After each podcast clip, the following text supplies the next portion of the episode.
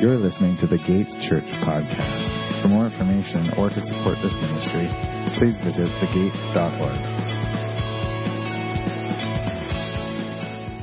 Uh, Galatians, we're picking up where we left off last week. Greg uh, finished chapter 1.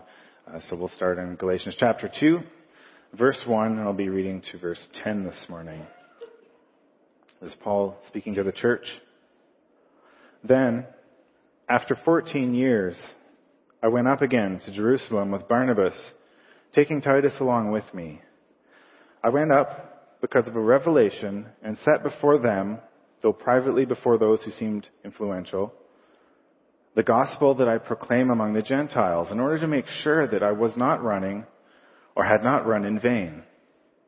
But even Titus, who was with me, was not forced to be circumcised, though he was a Greek. Yet because of false brothers secretly brought in who slipped in to spy on our freedom that we have in Christ Jesus so that they may bring us into slavery. To them we did not yield in submission, even for a moment, so that the truth of the gospel might be preserved for you. And from those who seemed to be influential, what they were makes no difference to me. God shows no partiality. Those, I say, who seemed influential, added nothing to me.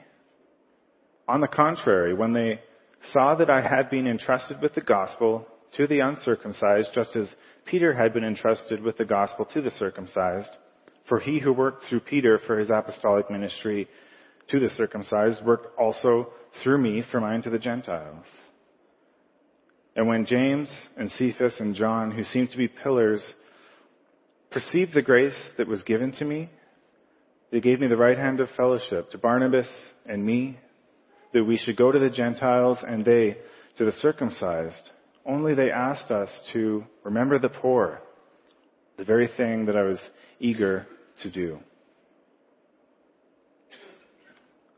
Let me pray for just a moment now after reading God's Word. Lord, I thank you that you've given us this written Word, and you've given us your Holy Spirit among us as we read it. Thank you that you have revealed yourself to us, God, even today in this gospel that Paul is speaking about.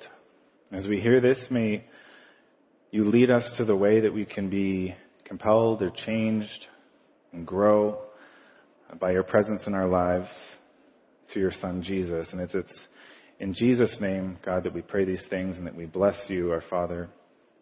Amen.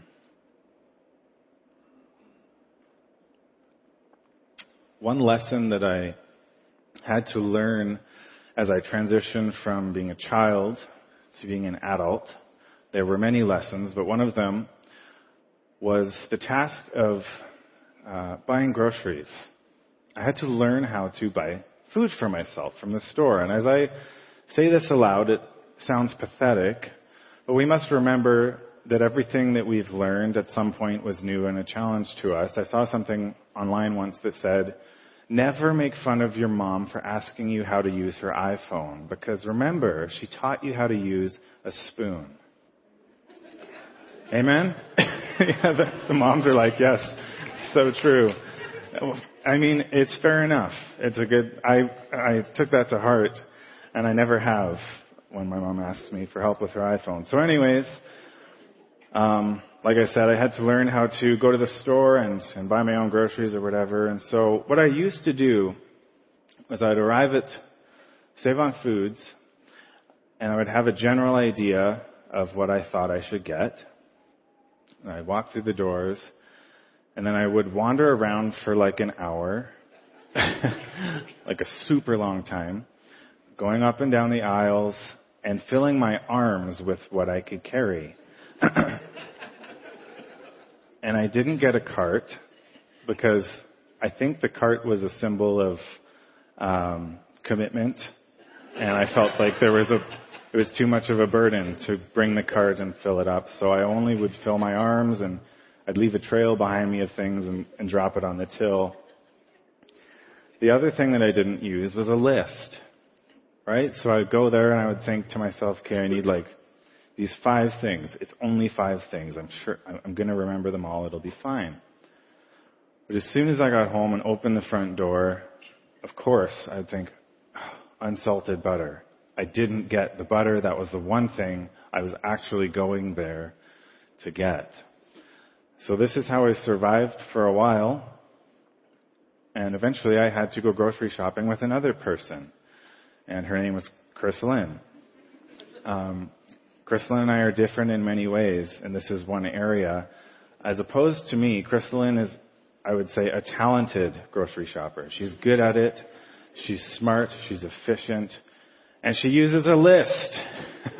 That's probably the, the main thing that I learned from her was that um, I'm not too too good to use a list. In fact, I need one if I'm going to get the things that I was supposed to go there for. And so, by the grace of God, as displayed in my future wife, I learned to use a list at the grocery store, and and and it helped me because I no longer uh, would would well, I shouldn't say no longer, but most of the time I would not come home, you know, forgetting the most important thing that I actually went to get because I had it written down. Um, but it's funny to think back to before those days and to how much time I wasted, right? I wasted a lot of time at the grocery store messing around, buying the wrong stuff, coming home with Doritos and that's it instead of instead of the good food that I was supposed to buy. Now that I am older and a tiny bit wiser, I hate wasting time, right? Especially on something uh, trivial like that. I mean, um, I'm trying to accomplish something. If I just want to get it done, I don't want to waste time. I don't want to have to go back to the store and and and all of that. No, let's just let's stick to the the plan in order to not waste time, in order to not run in vain. I'm talking about something small, insignificant, but it is frustrating when I do this, right? If I, if I go to the store and leave without what I was supposed to get, it's it's frustrating. We can imagine um, how frustrated and how intensely the Apostle Paul feels when he has the sense that perhaps he has wasted his time. And it's, like I said, it's not on something insignificant, it's something eternally significant. And it's not just a small amount of time, but here he tells us it's 14 years that he's been laboring and, and planting churches and raising them up and correcting them and and surely Paul's been suffering for the cause. Um, and, so in verse 2, he, he calls it running in vain. And that's what we're going to be talking about this morning is the sense that um, what does it mean when we feel that, what, what would it mean for us to have run in vain and what can we do about it when we have the sense that perhaps we are running in vain or have been running in vain? Uh, Pastor Greg has already kind of filled us in on the context of the book of Galatians or the, the, key, the core of the conflict and why Paul wrote the letter, but I'll, I'll remind us a little bit um, about what's happening and why Paul is so frustrated. And perhaps as I read the passage, you were listening and wondering what's going on and why does Paul keep talking about circumcision for crying out loud? What's with all the talk about circumcision? It's weird for us, right? Unless you're already aware of what's going on. But the problem is that there are people who uh, Paul refers to as false brothers who are in the church and they're trying to add to the gospel of Jesus and place a certain kind of burden upon those who would now be trying to follow Jesus. And the burden is a specific one. And circumcision is the, the symbol by which they would impose this, and that's the, the practice of Jewish law and Jewish religion, right? And so these are people who um, they would say, yes, uh, sure, yeah, Jesus is the Messiah. We believe that, but he was also Jewish, right? And we're Jewish, and that was God's law for us. So if you're to be a Christian, it's not just believing in Jesus, but you have to also live like a Jew if you want to be saved, if you want to be right with God. And this is not the gospel that uh, Paul received from Christ. This is not the gospel that he spent the past 14 years preaching. Okay, this is the gospel of Jesus plus something. And Paul's not okay with that. And neither should we.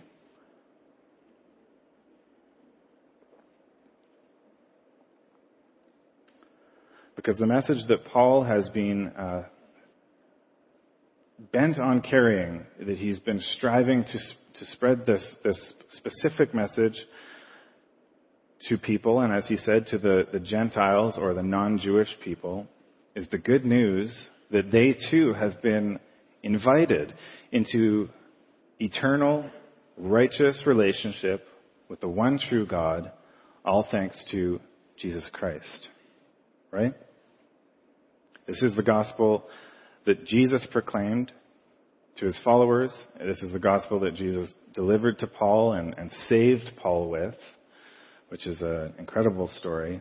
And it's the, uh, it's the gospel that Paul has been compelled to continue carrying and to give his life to delivering to the non-Jewish people. Um, and Paul explains how this works because it's a theologically dense concept, how God would include and save those who were not a part of his Old Testament covenant and what that looks like. Uh, Paul explains this in Ephesians chapter 2 and Philippians chapter 3 and elsewhere in his letters as well if you're interested in reading more about that. Um, because it's us, for those who are not Jewish, it applies to us and it's very important. But the bottom line is that the gospel is for all people. It's not just for the Israelites or the, the people who would adhere to Jewish tradition. Paul believes this message with all his heart. He wants to protect it. He wants to keep it simple and pure and the way that it was as Jesus spoke it to him. Otherwise, he says, his running could have been in vain. And it's not in vain because the message was wrong, but it's in vain because having delivered the right message, he's afraid that it's all going to fall apart, that it's going to, you know, blow up and dissolve and cause division and, and there will be all these different types of people and religions following Jesus because of the incorrect teachings of people like um, these Jewish Christians. So, anyways, Galatians isn't the only place where Paul is, um, you know, concerned about doing everything for nothing. For, he, it's not the only place where he's. Paul doesn't want to waste time, right? So there's other places where we read this in his writing. Uh, one such place is in 1 Corinthians, um, where Paul says to the church, Now I would remind you, brothers, of the gospel I preached to you, which you received, in which you stand, and by which you are being saved if you hold fast to the word I preached to you. And here it is, unless you believed in vain. So he's saying, Did I waste my time? Are you wasting your time? And if that's a question, then be reminded of the gospel. Receive it, stand on it, and be saved by it. And then he carries on. This is the gospel. Gospel is a word that I'll probably say 150 times in this message, and that Christians use a lot. But uh, what is it? Well, here it is. Verse 3 for I delivered to you as of first importance that which I also received. That Christ died for our sins in accordance with the Scriptures, that he was buried, and that he was raised on the third day in accordance with the Scriptures, and that he appeared to Cephas, then to the twelve, and then uh, Paul carries on to describe more and more people who the resurrected Jesus appeared to, thus confirming uh, the witness of what has actually happened. There's all these people who Jesus uh, showed himself to after he was raised from the grave. That's the gospel. That's the bottom line message that Paul is traveling around, uh, planting churches by. It's, it's, in the name of Jesus and Jesus alone. And he, he says, remember this. Stand firm on it and be saved. It's so simple, right? And that's the point. And that's what Paul's getting at in Galatians is don't add to this. Don't mess with it. Don't believe people who are telling you that it takes Jesus plus something to be saved. Because it's simply not true. So in Paul's case, the audience was uh, those who would be influenced by those uh, Jewish Christians who still want to uh, teach that the, the Jewish law is a requirement as well as Jesus in order to be saved. Hence, all the talk about circumcision.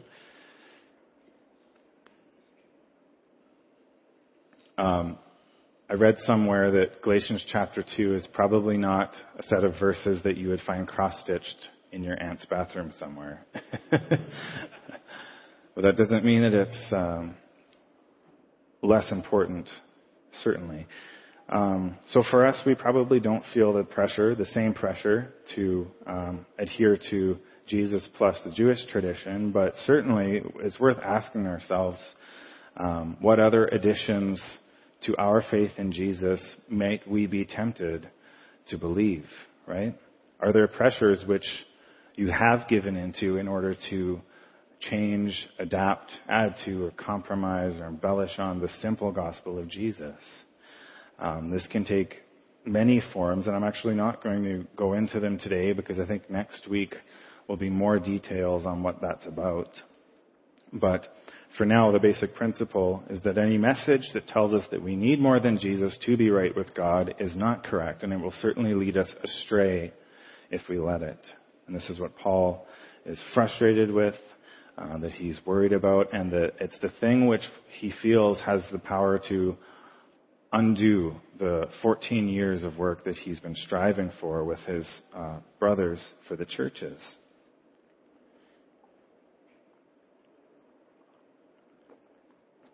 So like I said, we'll talk more about that next week, but if, as we think about that, the simple advice is, is from 1 Corinthians, return to the gospel, believe in it, stand firm in it, and be saved. Um, I also want to encourage us though today, because like I said, Paul's concerned that his faithful service of the gospel, um, serving God and, and, and doing what he's done would be in vain. It would be a waste of time. And I know that um, at different parts in our lives as we uh, follow Jesus, as we serve Him as our Lord and Savior, uh, we're tempted to feel this way as well, that what we have done, or perhaps what we will be doing, will be a waste of time, that it won't, in fact, be worth it, or as Paul would say, that we've been running in vain.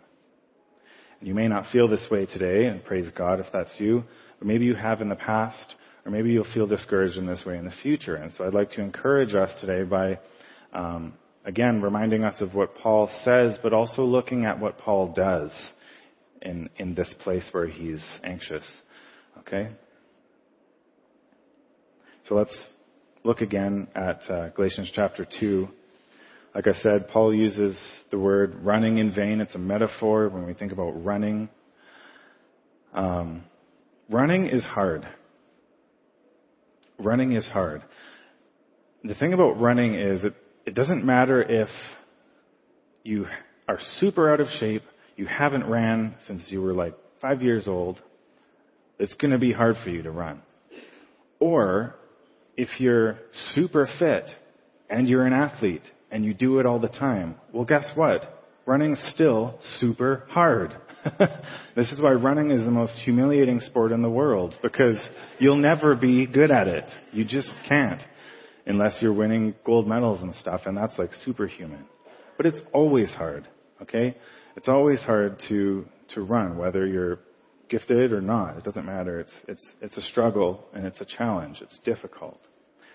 So it's easy when you're out on a run to feel discouragement. It's natural for me to feel discouraged, right? When I'm when I'm struggling and and I'm maybe at the halfway point and home is just a little bit closer than than my end goal, and I can think maybe it's so windy out and I'm so out of breath and I'm super thirsty and uh, my Bluetooth headphones are dead. I think I should just go home and quit this run to give up, right? I feel like I'm wasting my time.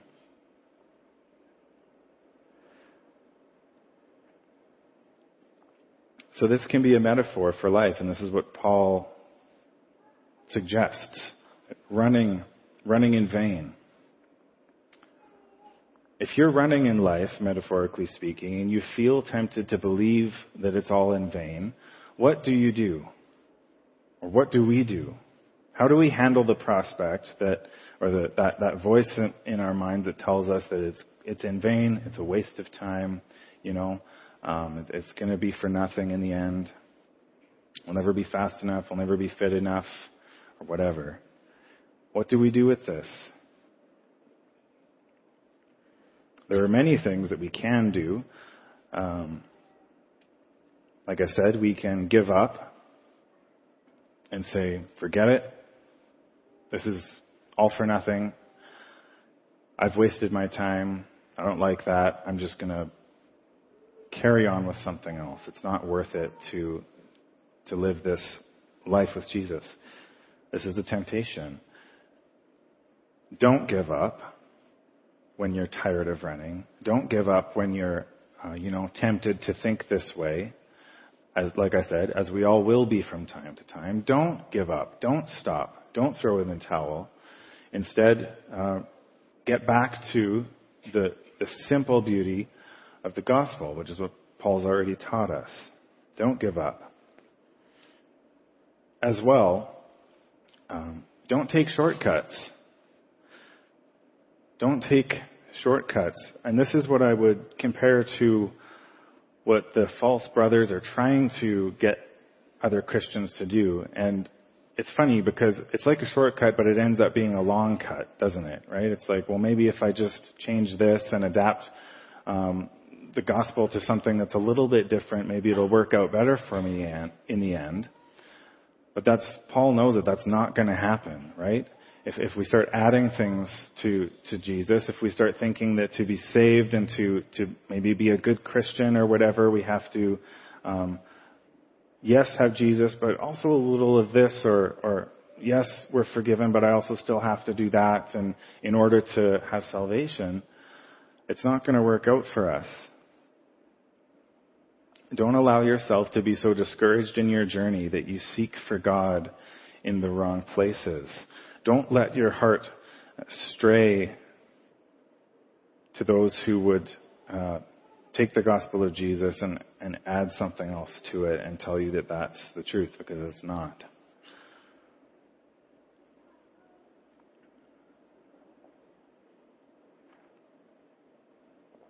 Okay, so that's what not to do, but what does Paul do? He says, you know, I've done this for 14 years. I'm concerned that I've been running in vain or that I will be running in vain. You know, I don't want to press forward on this mission if it's going to be for nothing. What do I do? So as we read in today's passage, Paul, uh, he took the gospel which he believed and he brought it to people who were supposedly important, he says, and he sought their counsel.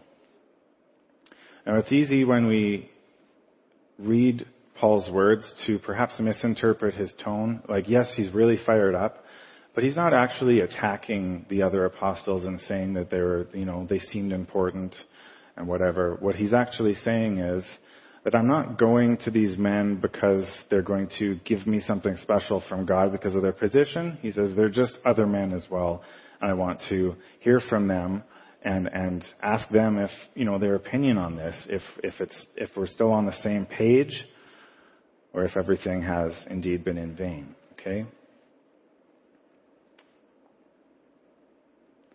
So he takes his revelation, he takes the gospel that he's been sharing to these apostles again, and he says, Look, are we on the same page? Am I running in vain? Is the gospel of Jesus still what we're all about here, or is, is there something else that we're missing? Am I wasting my time, or should I keep running the course? And it's really cool that as Paul has this kind of confusing conversation about ministering to the Gentiles and the Jews and what's what's going on. It's cool that the result of that is that the apostles confirm his theology, and that, but they also remind him of the practice or the outcome of, of what he should be doing as an apostle of Jesus Christ. Uh, if we read again chapter 2, verses 9 and 10, when James and Cephas and John, who seemed to be pillars, perceived the grace that was given to me, they gave the right hand of fellowship to Barnabas and me, which means yes, they, they agreed completely. They're on the same page. That we should go to the Gentiles and they to the circumcised. So that just means that Paul's going to continue ministering to those who aren't Jews, and the other apostles will be going out and, and spreading the gospel to those who are Jews.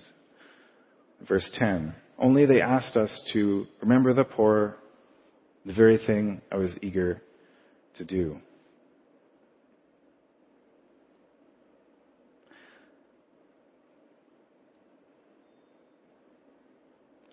So when we are discouraged in our faith, when we can't sort out the, the process and we're concerned with perhaps where we're at or where we may be going, I think that we should be like Paul in, in seeking the wisdom of uh, other mature believers.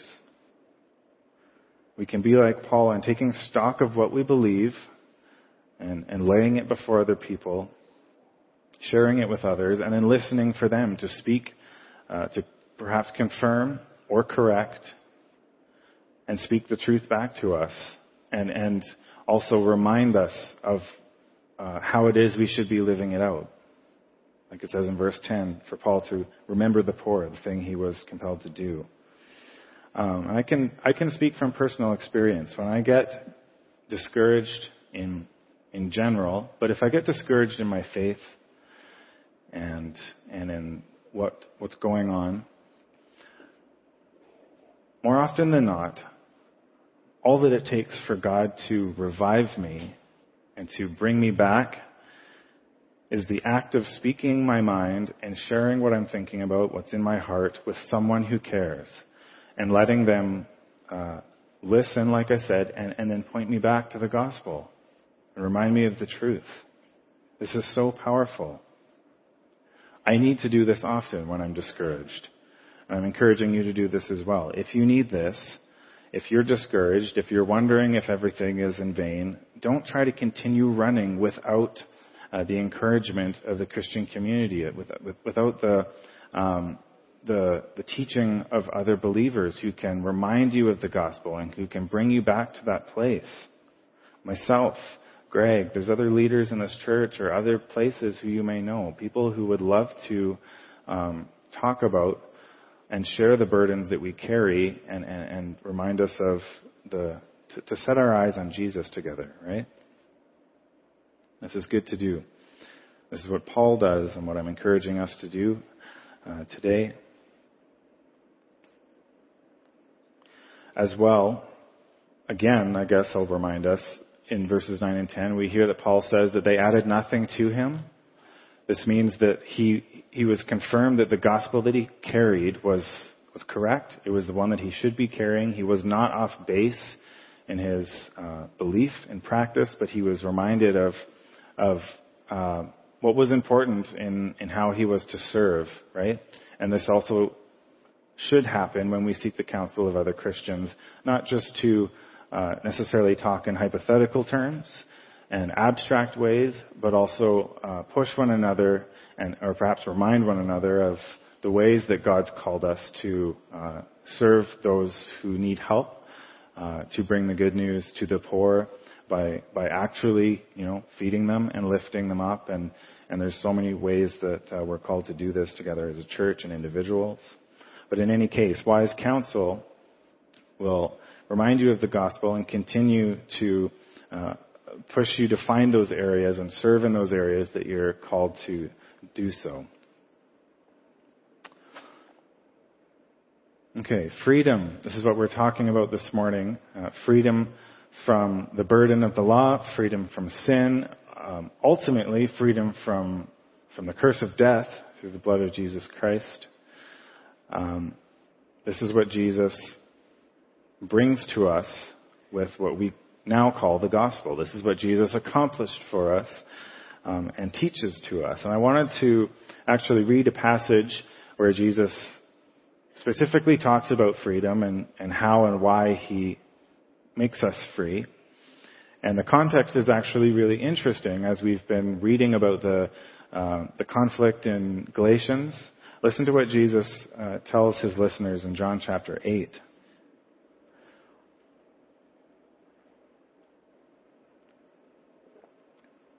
So Jesus says to the Jews who had believed him, maybe these are the same people who later on uh, Paul's butting heads with in the church. Jesus said, If you abide in my word, you are truly my disciples. And if you know the truth, uh, and you will know the truth, and the truth will set you free. Listen to their answer to him.